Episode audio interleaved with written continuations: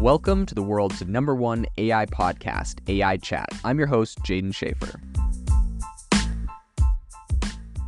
Make sure that you go to AIbox.ai, link in the show notes, to join the waitlist for our new AI platform. We're going to be launching an incredible platform that allows you to build anything you want with workflows um, in AI. So you're able to chain together ChatGPT and image generators and audio generators to make really powerful apps for your organization, or you can host them on our marketplace and actually generate royalties from them. So make sure to go to AIbox.ai and join the waitlist.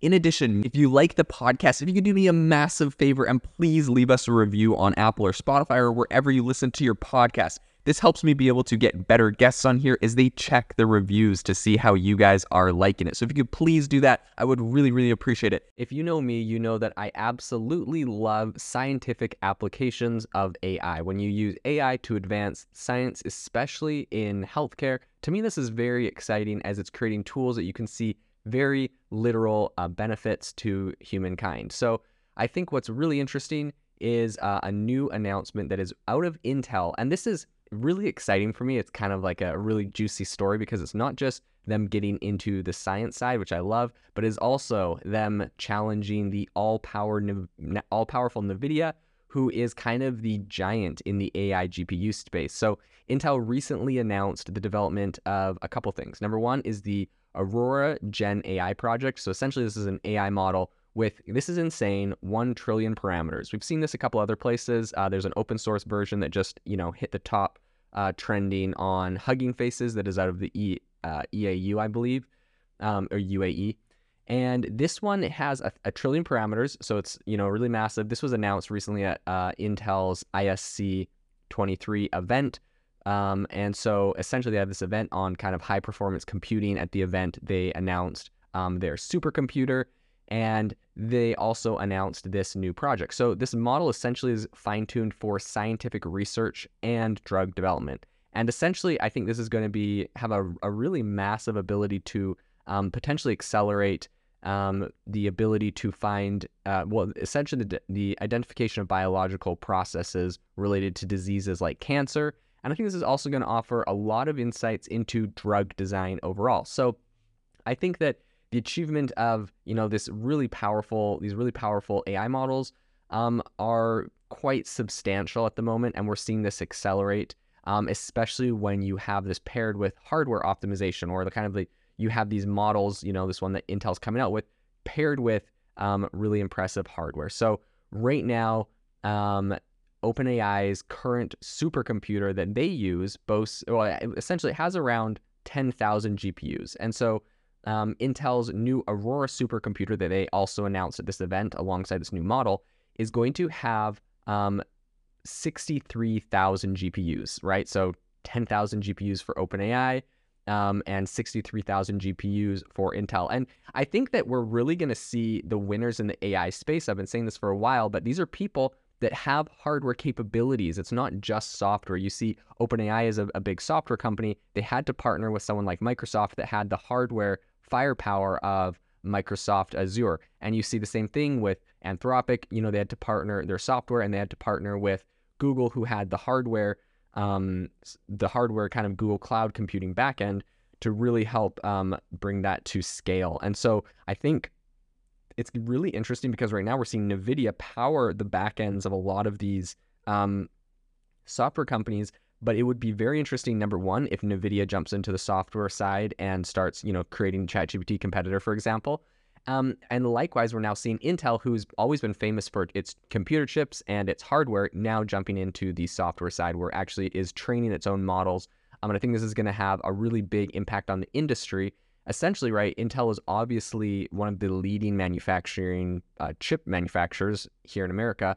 And I think that now NVIDIA, which I think currently has about a 95% market share of generative AI GPUs, is going to feel quite threatened, right? NVIDIA just got pushed to a trillion dollar valuation the other day in their market cap. And so I think that, or trillion dollar market cap. So I think that they're definitely going to feel threatened by someone like Intel coming into this space. Um, and some are speculating that because of this, this might actually, you know, kind of force NVIDIA to start introducing newer cards earlier um, than previously thought to keep uh, this industry leading position they have.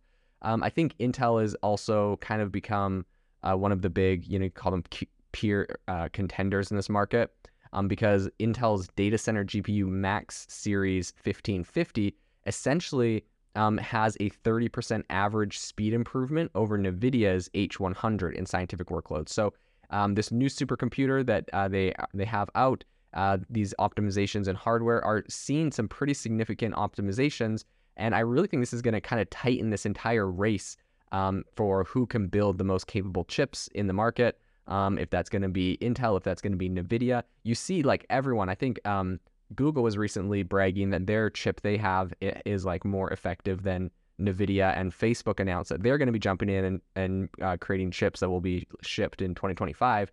So I think when you have Google, Intel, Facebook, uh, Meta all coming out with these chips, um, it's going to really put some pressure on NVIDIA. Now, that being said, I feel like, um, could be wrong, but I feel like Google wants to keep their chips for themselves. Could be wrong there. They might use this um, to kind of leverage Google Cloud platforms.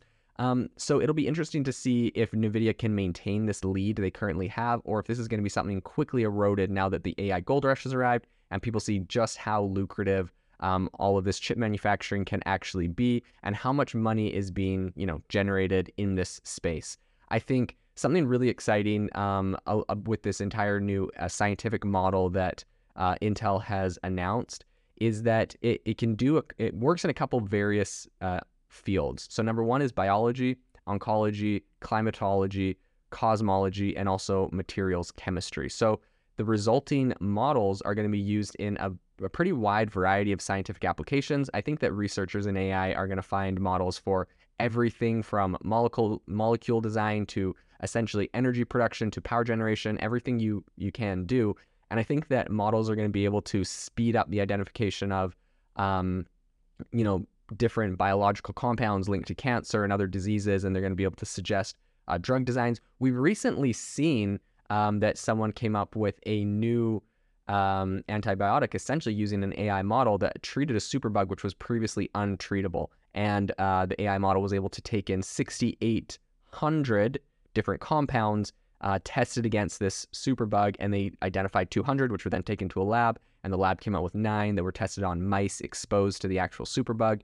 And I think, I believe all those nine were all effective, but one of them in particular was picked as kind of like the new antibiotic for that. So obviously this AI is really powerful, but I think that with Intel coming out with a really powerful program program like this Aurora, um, this is going to be expedited, and uh, we're going to start seeing this used more and more in science for drug discovery, um, for disease, for helping uh, do research for diseases and a lot of other areas.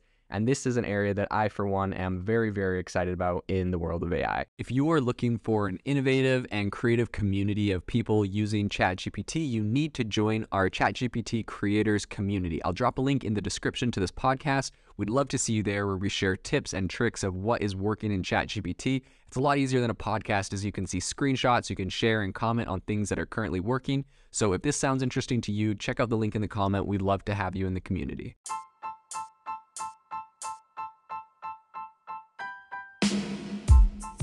Thank you for listening to the AI Chat Podcast. If you enjoyed the podcast, I'd appreciate it if you rate me wherever you listen to podcasts. And if you're looking for an innovative group of AI enthusiasts, make sure you check out our Discord channel and also our Facebook community. It's obviously a lot more interactive than a podcast where we can actually share software tools, prompts that we're using in everyday AI. I'll leave a link for those in the description below.